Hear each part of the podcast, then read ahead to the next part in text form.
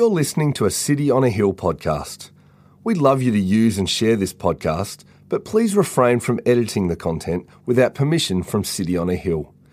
If you'd like to know more about our church, or if you'd like to donate to the work of City on a Hill, please visit cityonahill.com.au. Okay, we're going to have our Bible reading tonight, this afternoon, from Nehemiah chapter 13. On that day, they read from the book of Moses in the hearing of the people. And in it was found written that no Ammonite or Moabite should ever enter the assembly of God. For they did not meet the people of Israel with bread and water, but hired Balaam against them to curse them. Yet our God turned the curse into a blessing. As soon as the people heard the law, they separated from Israel all those of foreign descent.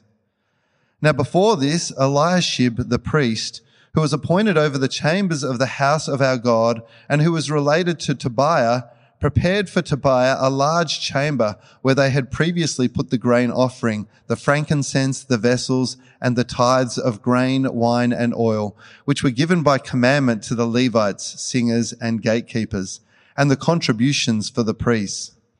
While this was taking place, I was not in Jerusalem, for in the 32nd year of Artaxerxes, king of Babylon, I went to the king.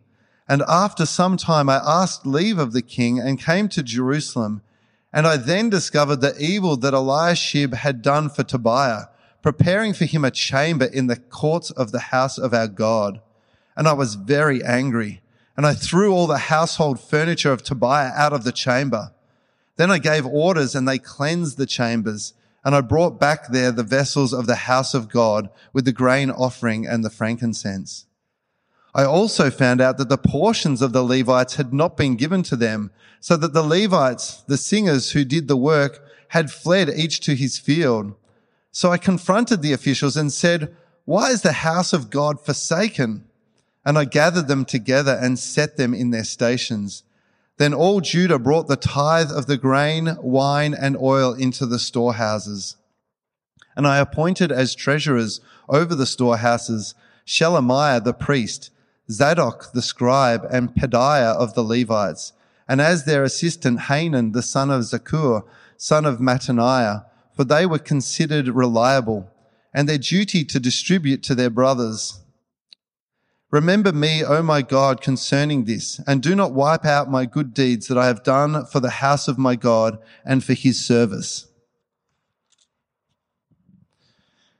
Now to verse 30. Then I cleansed them from everything foreign, and I established the duties of the priests and Levites, each in his work. And I provided for the wood offering at the appointed times and for the first fruits. Remember me, O my God, for good. This is the word of the Lord. Thanks, Paul. Thanks be to God. If you haven't met me before, my name is Coy. I'm the associate pastor here, and it's so great to see you all on this Sunday night, Sunday afternoon, Sunday night. We're in our last sermon for our rebuild series today, and it's been quite the journey over these past three months, as seen in the book of Ezra and Nehemiah. We've seen the nation Israel called to come home to rebuild their city, to rebuild their lives as a people of God. And along the way, they've been met with opposition, obstacles, some external, but plenty internal. We've seen a people disobey God, grievously sinning, yet also some, uh, also saw them come to God in repentance, committing themselves to God, promising to obey and live in holiness as a covenant people. We've seen Israel complete their rebuild, celebrating God, celebrating their success. And just last week in chapter 11 and 12, we saw a people joyful as they praise and worship the God who continued to be faithful to them. It's been a wild ride reading of Israel over these past two books. And how it ended last week felt like just like the perfect close for the people of God that as verse 43 of chapter 12 says, and they offered great sacrifices that day and rejoiced, for God had made them rejoice with great joy. The women and the children also rejoiced, and the joy of Jerusalem was heard far away. That would have been a fitting conclusion for a people who God had called to come home to rebuild their city and to rebuild their lives. And yet, how the book of Nehemiah actually does end in this final chapter is not with an obedient, holy, joyful people, but a people who were not willing to give up their sins. Reading about Israel continuing on in their disobedience of God for what feels like the millionth time, what once felt sad, now just feels frustrating. Just when we thought Israel had finally learnt from their mistakes, they go on and they continue on in their sin. How many times do they need a spiritual rebuild? How many times do they need to be restored? See, as frustrating as it is, there's a lot that we can learn from God's people in these pages and a lot that we actually see of ourselves. In this passage, I suggest that we see two things. One, that God's people had a permissiveness of sin, a complacency in their relationship with God. And two, that Nehemiah shows a passion for holiness, responding to their complacency by pointing them back to obedience. So as we prepare to dig into this final chapter, let me pray first. Heavenly Father, Lord, we're just so thankful that we can gather today together as a church, as a body. Lord, we thank you for your books, Ezra and Nehemiah, and just how wonderfully encouraging, convicting, and challenging they've been over the past few months for us, Lord. We pray that they may do the same. May your words do those things for us, Lord, and may it be only your words that challenge, convict, and encourage us today, Lord. We thank you for your word. You are so good to us, and we pray this in Jesus' name. Amen. So as we begin chapter 13, to give a bit of context, uh, after 12 years as governor of Judah, helping in the rebuild of Jerusalem, Nehemiah had returned to Babylon, where he was from, and served there for what they say for, for some time. But now in our passage that we're reading today, Nehemiah has sought permission to come back to Jerusalem to continue aiding in the rebuild of God's people, kind of to check up how they're going. And upon arriving back, Nehemiah was faced with something terrible. Verse 6. And after some time, I asked leave of the king and came to Jerusalem. And I then discovered the evil that Eliashib had done for Tobiah, preparing for him a chamber in the courts of the house of God. Eliashib was appointed the high priest of the temple of God in Jerusalem, an extremely high honor, a leader of his people. And yet what he had done was he had given one of the large storerooms in God's temple to be an apartment room for his relative Tobiah to stay in whenever Tobiah was in town. He essentially used his power and his privilege to give a favor to a mate.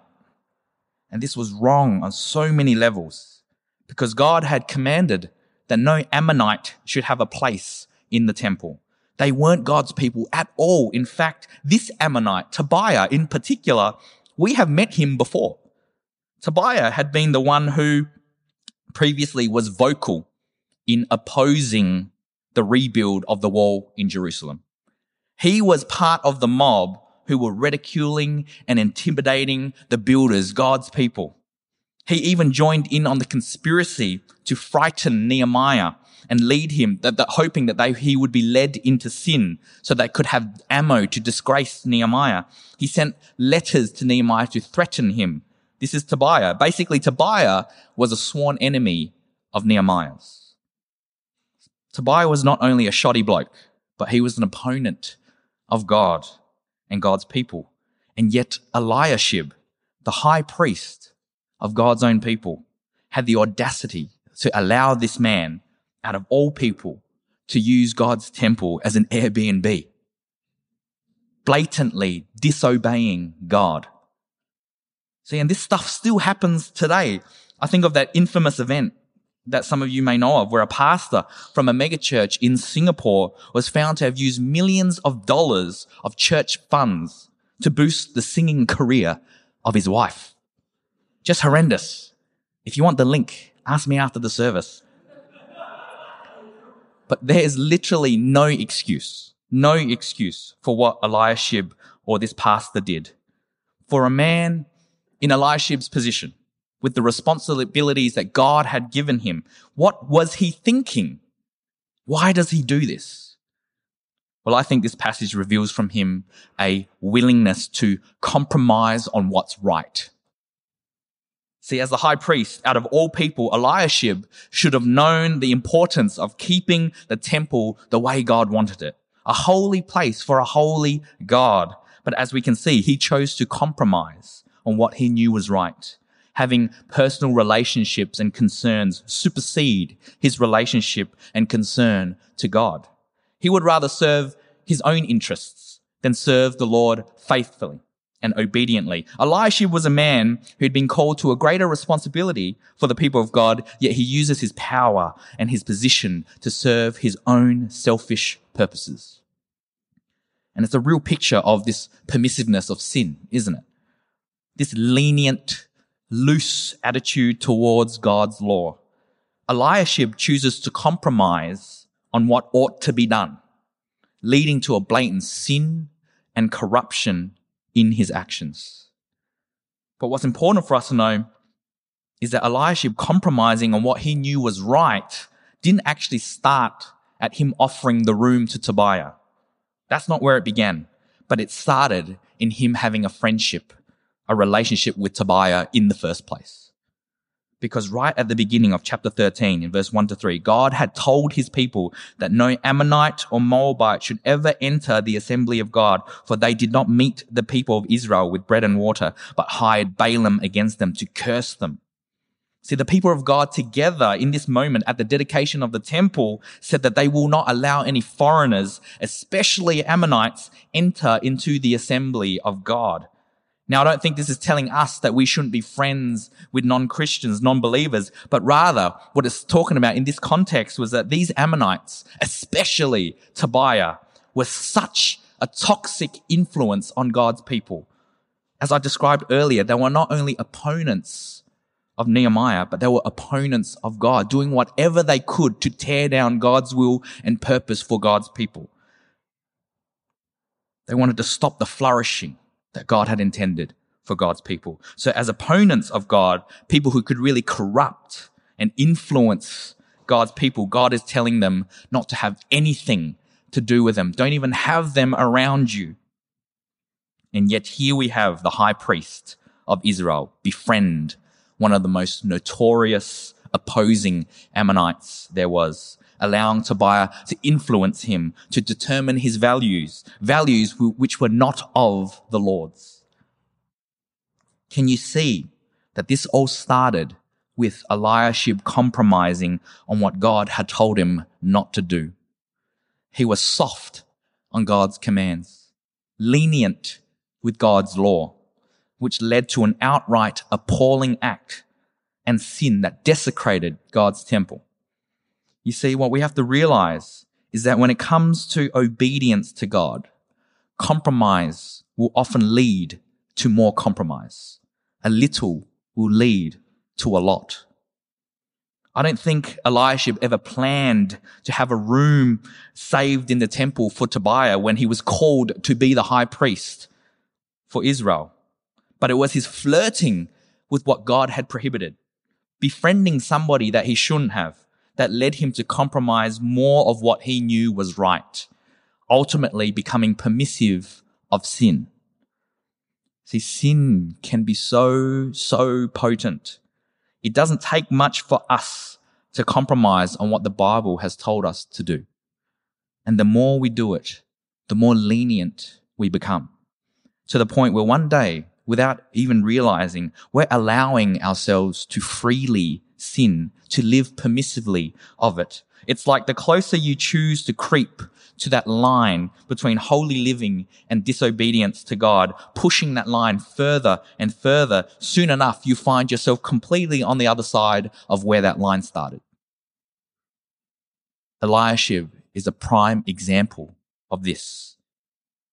But perhaps what makes his actions even worse is that by his permissiveness of sin, the consequences of his actions actually reached further. It impacted the entire community of faith. Look what it says in verse 10. I also found out that the portions of the Levites had not been given to them, so that the Levites and the singers who did the work had fled each to his field. Eliashib had given the storeroom to Tobiah. And it was this storeroom where normally all the offerings, all the tithes, and the items dedicated to the Lord were held. These were the provisions for the temple servants to uh, support their families and support their livelihoods so that they could dedicate all their time to their vital work in the temple.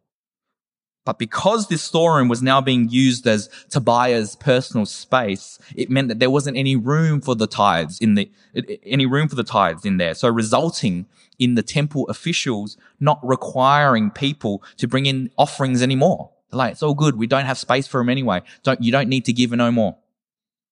Which meant the temple workers were now working out in the fields to make a living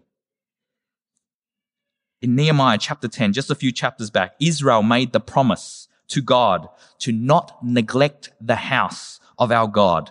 And yet here they were doing exactly what they said they wouldn't do.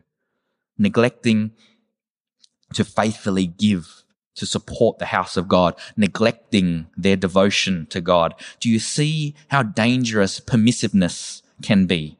For Eliashib compromising on what God had told him to do his actions have now affected an entire community.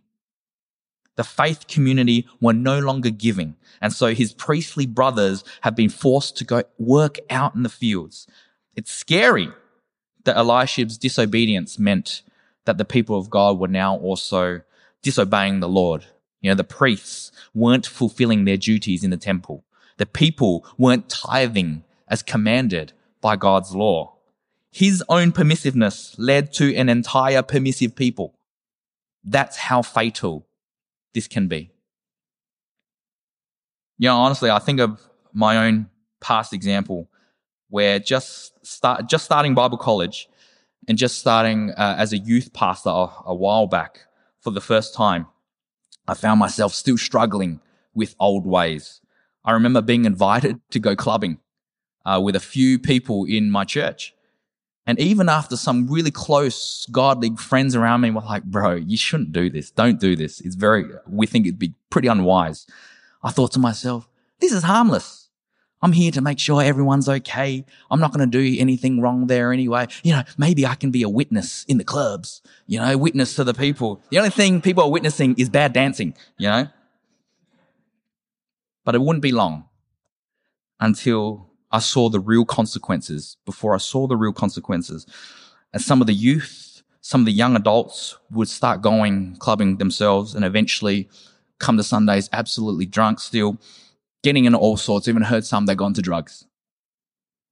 And what stuck with me was when one of them said, well, Coy goes, so it must be okay.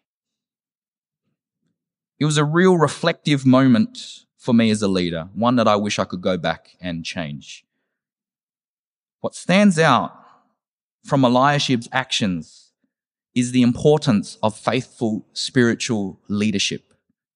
It was quite confronting working through this as a pastor myself. It reminded me of the potency permissiveness is in a role and position as my own. You know, the- theologian Breneman states that when the spiritual life of leaders diminishes because of sin or carelessness, God's provision for his work also decreases. As spiritual leaders, there's a great responsibility. The Bible tells us this. Luke chapter 12 verse 48. Everyone to whom much was given, of him much will be required. And from him to whom they entrusted much, they will demand the more. When leaders of the church compromise on what's right, it more often than not leads to more compromise, opening the door for the sin of others, corrupting God's standards in the entire faith community. Oftentimes, in a subtle way, or sometimes more obvious, we are looking for permission for our sin. So when we see someone else doing something, we tell ourselves it's okay. Like we almost justify it which is why it's particularly bad for leaders to sin because people are looking at them and telling themselves, well, if he's doing it, it must be okay. But I don't think that this is strictly isolated to leaders, but true to all of us sitting here today.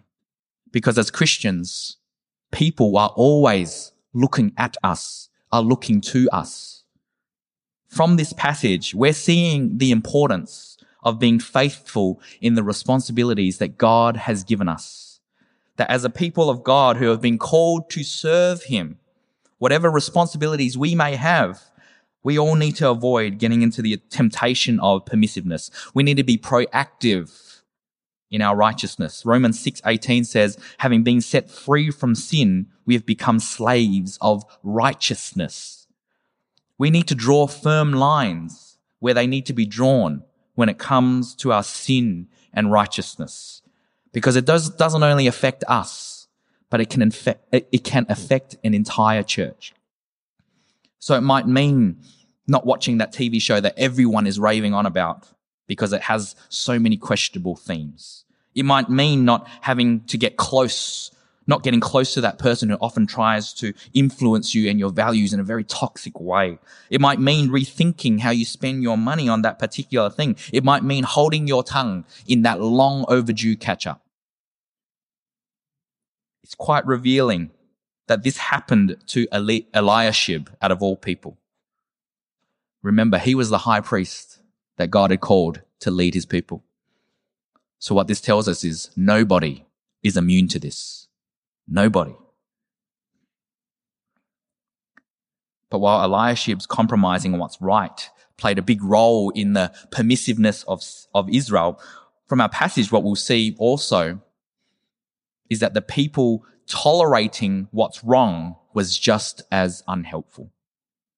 Because while Eliashib may have started a chain reaction with his compromising actions, this doesn't mean that God's people had a pass. Their actions weren't justified and put on somebody else as blame. As God's people, they knew clearly what God had commanded them by his word, by his law. And yet, even with so much disobedience happening in their community, nobody stood up to this. Nobody took responsibility for this. Everybody was complacent, we read. They had all become soft, lenient to God's law. Something was obviously wrong. And yet here were a people who simply tolerated it. Clearly showing a permissiveness of sin and just leaving it be. And this became even more evident as further down in the chapter in verse 15, we see Nehemiah witness what uh, the Israelite people got up to on the Sabbath, doing business on that day on a day that God had called them clearly to make holy, a day set out to rest, demonstrating their faith in God who truly provides. As Nehemiah looked around, as it says in verse 15, on the Sabbath, trade was prevalent. God's people even invited in merchants from outside, from Tyre, to come in and do business selling fish in Jerusalem on the Sabbath. People all around them were violating the Sabbath law, and yet it seems that everyone simply tolerated it tolerated what was clearly wrong, permitted sin, lived in sin. Can we see the spiritual decay that's happening here? A people who tolerate what they know to be wrong, that they now freely sin without as much as a peep. You know, being a new parent, my wife Lena and I uh, now regularly go to those playgrounds that are in shopping centres, uh, and with with our son Elijah make sure it's definitely with my son.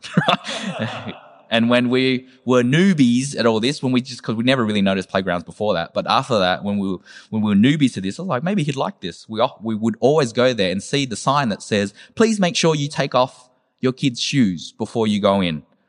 And the noobs that we were, we actually followed that that rule. You took off the shoes in the playgrounds so that Elijah could play. But we realized every playground that we eventually went to, nobody follows this rule. There are kids with shoes with dirt, there's slides with mud on it, and this is inside. This is in Werribee. Not surprised, right? I'm from Werribee, it's okay. But can you see? I have to admit now that I do the same. so, so Leah and I, we often keep his shoes on as well. Don't blame me, blame the rebel Wyndham Council residents. but in a more serious sense, this is exactly what happens when we aren't hard on sin, when firm lines aren't drawn on righteous living, we eventually join in with what we see. We join in on the sin that we see. See, living in our Australian culture, we try to have a carefree, laid back attitude towards most things. But when this attitude creeps into our Christian living, we become complacent when it comes to our holiness, to our righteousness. We be, be chill at the cost of tolerating sin. See, scholar Doron J. Bile says, stop the sin before the sin stops you. Because if we don't, if we continue to compromise on what we know to be right, or we remain to tolerate what we know to be wrong, what we'll find ourselves doing eventually is regressing to old ways. See, if you've been with us through this rebuild series, you may remember a few months back we had uh, the weighty chapter, chapter 10 of Ezra, where God's people were found guilty of intermarrying into other nations, an issue not at all of race, but a spiritual issue as it was a mixture of faiths with the foreigners influencing God's people to follow their gods and idols instead of the true God Yahweh. But if you remember, Israel was racked with guilt, breaking down and confessing their sins to God, making wholesale changes to their lives, showing a real, true repentance as they turned away from their sin. It was a powerful and significant moment for God's people a turning point in the Ezra and Nehemiah narrative. And yet, as we close out this final chapter of Nehemiah, we find that God's people have gone back to their old ways. Verse 23, he saw them marry women of Ashdod, Ammon, and Moab, and half of their children spoke the language of Ashdod, and they could not speak the language of Judah, but only the language of each people. See, Nehemiah had the same concerns as Ezra that the influence of foreign marriages meant the potential loss of their Jewish ancestry, which would have been disastrous in their worship and service of God as God's people. And yet here they were marrying idolaters and raising up their children who couldn't understand their Jewish heritage. It would have spelt the end of God's people if it remained this way. God's people were back to where they were in Ezra chapter 10. Regressed into their old ways, old selves, their old past sinful patterns. And even worse, those who should have been the greatest example to the people were now being the worst examples with the grandson of Eliashib, the high priest, marrying the daughter of Sanballat the Horonite, Sanballat being one of the chief leaders who opposed Nehemiah and opposed the building, the rebuilding of the temple and its walls as well. It's just a total mess of sin, of the total mess of disobedience and corruption running rampant through the community of God's people. Here were a people who demonstrated a permissiveness of sin that had es- escalated to a blatant disregard for God's law and obedience. They've regressed to committing the same sins that they were that they started with. A massive, massive spiritual decline. Not long ago, these people were on the up, gone through a spiritual renewal, spiritual reform as they celebrated the dedication of the temple, made promises to God to live faithfully as his holy people. And now it's sad and frustrating to see them almost back to where they started their spiritual reformation had fizzled out, lost steam from when it started. It's like a flat tire, right? Most flat tires don't become flat when, don't become flat because it's suddenly blown up on you, unless it's my old Camry. But most car tires become flat because of air leaks that happen over time, slowly, gradually, indiscernibly, until one day we realize that we're stuck and we have to change the tire. This is what it looks like when we're permissive of sin. We don't realize until it's too late. This seemed to be the common pattern for God's people. And the reason why their spiritual highs, their peak moments of always lost steam was because ultimately they were a sinful people just as we are. The reality is we are naturally inclined to disobey God It's in our nature. Romans 7 verse 18 says, For I know that nothing good dwells in me that is in my flesh, for I have the desire to do what is right, but not the ability to carry it out.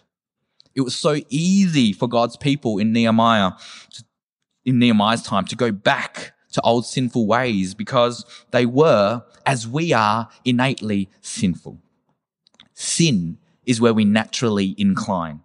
So it's almost no surprise that we hear of their reforming fizzling out. But thankfully, there's some good that comes from our passage because we see God use his servant Nehemiah to bring about reform to his people again, showing us that the work of reformation doesn't end. See, while the first half of my sermon had us very much looking inward at our own areas of weakness when it comes to sin, for the second half, I think it has us looking outward as we'll see an example of Nehemiah and how he navigates dealing with a faith community that's in sin. See, in chapter 13, I think it's clear that Nehemiah provided a, a, stark contrast to what we see from the Jews in Jerusalem. See how different they are. Because from his example, what I suggest we see is a faithful servant who wasn't at all permissive of sin, but instead was someone who d- demonstrated a passion for holiness. And if you've read through the whole chapter, boy, was he passionate, right? Theologian Derek Kidner describes if on his first visit, Nehemiah had been a whirlwind, on his second, he was all fire and earthquake to a city that had settled down in its absence to a comfortable compromise with the Gentile world. I mean, Nehemiah, if you read through chapter 13, Nehemiah was throwing furniture. He was reprimanding leaders. He even pulled out others' hairs and beards. You know, he went full Old Testament on them, some would say. But these things weren't done for some sort of shock value. But there was so much more to Nehemiah's passion because he deeply cared about God's people and cared about their holiness before God. What we're going to see from Nehemiah is his response to seeing his people's permissiveness of sin. And while some people can be critical of Nehemiah's response, hoping that he had been more diplomatic or polite, I think we have to all remember how poisonous this permissiveness had become of God's people. Think about it. The high priest was sinning heavily that affected the community. It was poisonous. It's like if I saw you not looking and you were walking and you were just about to step into a fiery pit.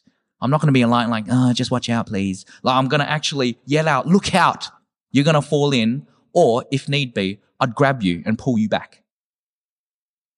And I think this is what Nehemiah was doing as we read this chapter not worrying about being diplomatic, thinking he was going to impose his views on other people. But he saw the potency of sin and how they had allowed it to corrupt their entire community. Nehemiah loved his people, was passionate about their holiness. It is far more loving to yell out and physically grab somebody than politely let them choose to walk into that pit. And so we see him respond this way aiding in their spiritual reform, we see just how affected Nehemiah is by all this. And what I think we see, what we definitely see is a man who was clearly displeased when he learnt of their sin.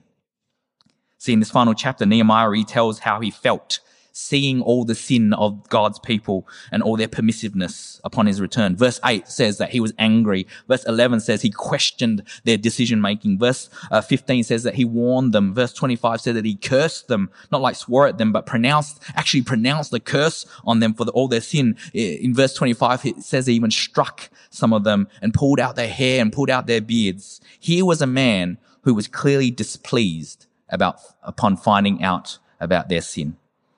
He had a genuine disdain for sin, unhappy that it was still running rampant in this faith community. Imagine coming back after 12 years, hoping after they'd left being good and coming back and seeing it's just at the same place. And so we see his actions reflect his displeasure. See, now it's fair that some could say his actions seem a bit extreme. Like I wouldn't advocate for you to get physical, you know, like pull, like pull out each other's hair when it comes to like as a good partial method, right? I'm not going to condone that. But the point is not so much what he exactly did, but more so the gravity of sin he saw his people in and how displeasing it was in his sight. To think some of the women that the Jews were intermarrying were from religions that practiced child sacrifice. Now, knowing that, some might now say maybe Nehemiah's motivations and methods were actually pretty good and necessary. And it's interesting because this isn't the first time that we've seen someone show such great displeasure to Israel's sin. In Ezra chapter 9, we see Ezra rip out his own hair upon hearing of Israel sinning. See, scholar Matthew Henry writes, Ezra had plucked off his own hair in holy sorrow for the sin. Nehemiah plucked off their hair in holy indignation at the sinners. See the different tempers of wise and good and useful men. It was like Nehemiah was upset on behalf of God at the unjust, unworthy actions of God's people in the face of a just God. I think Nehemiah reacting with such displeasure when hearing of their sin is actually quite faithful to the Lord. A visual representation of God's hatred of evil. A vast contrast to the Jews who were complacent and, and permissive of sin, which in the end damaged all of them. See, I think we see attributes here of a righteous anger shown here by Nehemiah in this chapter. And if you want to hear more about what a righteous anger looks like, Pastor Luke preached a great sermon on that in Nehemiah chapter 5 to 7, which explains this well that you can look back on. But what we can learn from Nehemiah's pas- passion for holiness here is that we too ought to feel the same kind of displeasure when we see our fellow brothers and sisters in sin. It's actually wrong not to be. Because if we're not careful, if we're complacent when it comes to others' sin, we may too begin to start tolerating sin, become permissive of sin ourselves. But see, with his displeasure, Nehemiah made sure that wouldn't happen to him. But more importantly, what he did from that was then he took action notice that Nehemiah didn't see the problem of God amidst God's people, shake his fist in anger and then go back to watching TV. But Nehemiah took action. Nehemiah tackled the problems head on. He went to the storeroom and threw out all of Tobiah's stuff, giving orders for the place to be cleansed and restored back to how it was, how it should be. He reprimanded the officials who allowed the God's people to no longer tithe, restoring the temple workers to their roles and appointed new faithful men to oversee the tithes and offerings. He commanded that the doors be shut and locked on the Sabbath, posting guards there to enforce this while the Levites were purified and were able to be gatekeepers at the gate as well. He strongly opposed those who were guilty of intermarrying, so much so that he chased the grandson of Eliash, uh, Eliashib out of town. Can you imagine me chasing somebody out of here? uh, you, I'm very slow, so it wouldn't happen. But you see how Nehemiah took action because he cared about their holiness. And I just love how he did this. Notice that he confronted the problems. We have to remember this. Notice that he confronted the problems with the purpose of restoring it to righteous action. He didn't just take away the issue, but directed it back to how it should be in accordance with the Lord. And I think that's such a big takeaway for us listening to this right now. That pointing out our fellow brothers and sisters' sin is not for some self-righteous accusing, but the sincere and genuine motive behind Nehemiah's actions was his passion for holiness for their holiness. He wanted them restored to the Lord. He was active in their constant need for reform, wanting to glorify God out of a love for his fellow people. And so that's often the big question we need to ask ourselves before we take action. Are my motives pure before God?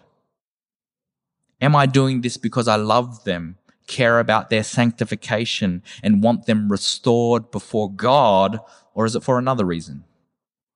We need to check our hearts before we go confronting the problems of sin. We need to pray, asking the Lord to search our hearts and remove any impurities that motivate us. We need to be in the word, his word, God's word, as scripture gives us the words and the wisdom to love our brothers and sisters well. We need to be humble, reminding ourselves that we are not immune to our own permissiveness or sin, but that God's grace is for all of us. God can and does use us for his restor- restorative work in the lives of others. But we must remember that it is him who does the restoring, not us. Which leads to my last observation that Nehemiah responded with a complete reliance on God. See, as Nehemiah closes his book in this final chapter, three times he prays to God with the words, remember me. And I find it such a memorable line because we've seen this intense, proactive, fire and brimstone man of God come roaming through the community of God's people. And yet in this simple line, remember me, O God. It's Nehemiah asking God for his help. Asking that God sees what he's doing, to remember him, to be with him, to intervene. Pastor, past principal, Peter Adam of, of Ridley College, Peter Adam describes it well. Remember me was the prayer of a powerless man who depended on the power of God to save. To pray for God to remember was a desperate prayer that God would act. It was a prayer of humility and trust in God, as well as a desire for God's well done. Here was a man who completely depended on God. He was passionate about holiness. He sought the approval not of men, but of the Lord. He desired faithfulness, obedience, holiness of God's people. And so God would use him to bring about continual reform for his people. God would use him for good, which is quite inspiring because the last words of this book, Nehemiah, is the prayer, remember me, God, oh my God, for good. And his prayer is remembered. 2,000 years on. Because as we look at this book and this prayer from Nehemiah, we see how encouraging it is that we see a man who cared so much about a people's holiness. See, closing out our rebuild series, we've seen two prominent faithful men of God who brought about great reform and renewal amongst God's chosen people. We had Ezra, a leader who could only be described as a man of the word who brought about spiritual revival to God's people through the teaching and living of God's good word. And we had Nehemiah, a leader who's best described as a man of prayer, who was constant, who was completely dependent and reliant on God being the one to bring about change and transformation in his people. It's a wonderful thing that God would give his people these two great faithful men, two people who God would use to bring about his reviving touch. But even in this rebuild, for the book of Nehemiah to end in such a sobering way, with God's people falling back to old sinful patterns. The joyful obedience has faded. A people who earlier demonstrated a great commitment to the Lord only to now abandon those same commitments and now forsake the Lord. It's so evident from these two books that God's people could not live up to the law, that God's people could not live up to the righteousness that God demanded, that God's law could never save them from their sin. It's like every time Ezra or Nehemiah corrected them, helped them in their reforming, they go and stuff it up, leaving us readers with the question, is there any real hope for the future? And that's exactly the point. Ezra and Nehemiah did whatever they could to help restore the people back to God. But it was always pointing forward to what only Jesus could do. Jesus did for us what we could not do for ourselves.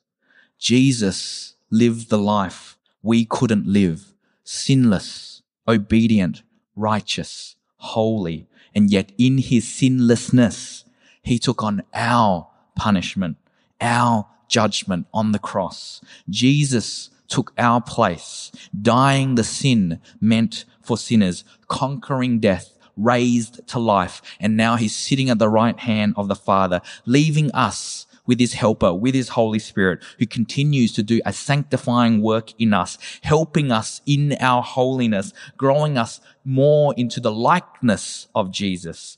Jesus did all this so that those who believe in him are now restored to the Father. By God's grace, through faith in Jesus, we are saved from sin and its penalty. We are now justified, declared righteous by our great God on account of not what we've done, not what Ezra or Nehemiah has done, but what Jesus has done. And now we have God in us by his spirit.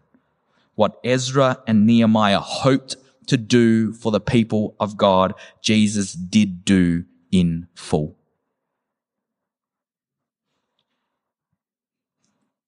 But this doesn't mean that what Ezra and Nehemiah did was in vain.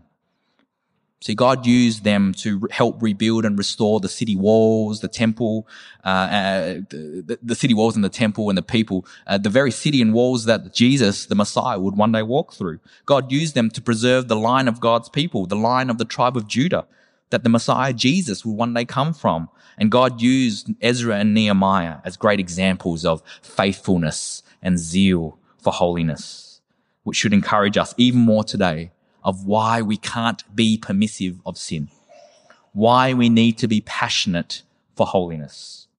Because as the Bible says, it is only until Jesus returns again where he will bring about a new heavens and a new earth that will be made completely into the image of Christ, our glorification as we spend eternity in his presence. But until then, we are still prone to sin. Until then, we still need correction.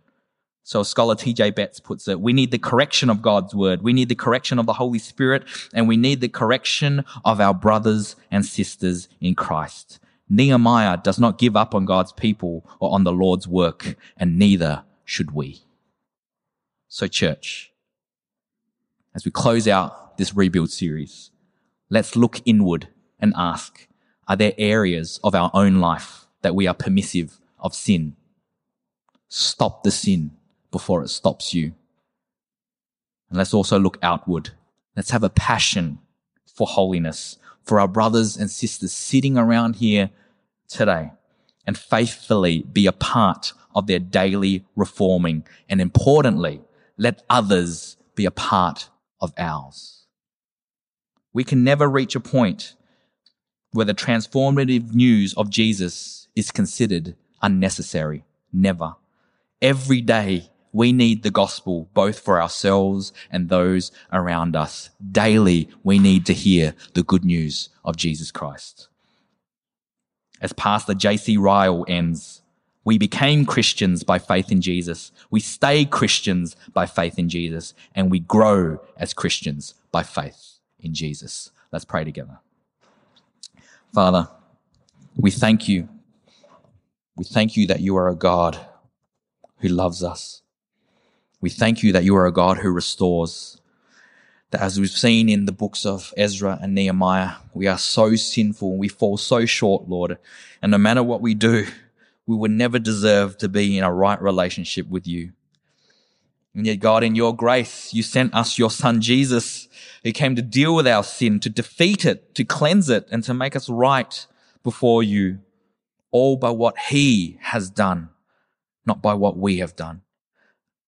Lord, we thank you that through Jesus we are restored to you and we joyously wait for that time where we can be in your presence forever. But until then, Lord, help us. By your spirit, help us not be permissive of sin, not be complacent, but be passionate for our holiness. We thank you that you are daily reforming us. And we thank you that we can do it together as a church, as a body. Help us, humble us, change us, we pray in Jesus' name. Amen. Thank you for listening to our podcast. If you'd like to know more about our church, or if you'd like to donate to the work of City on a Hill, please visit cityonahill.com.au.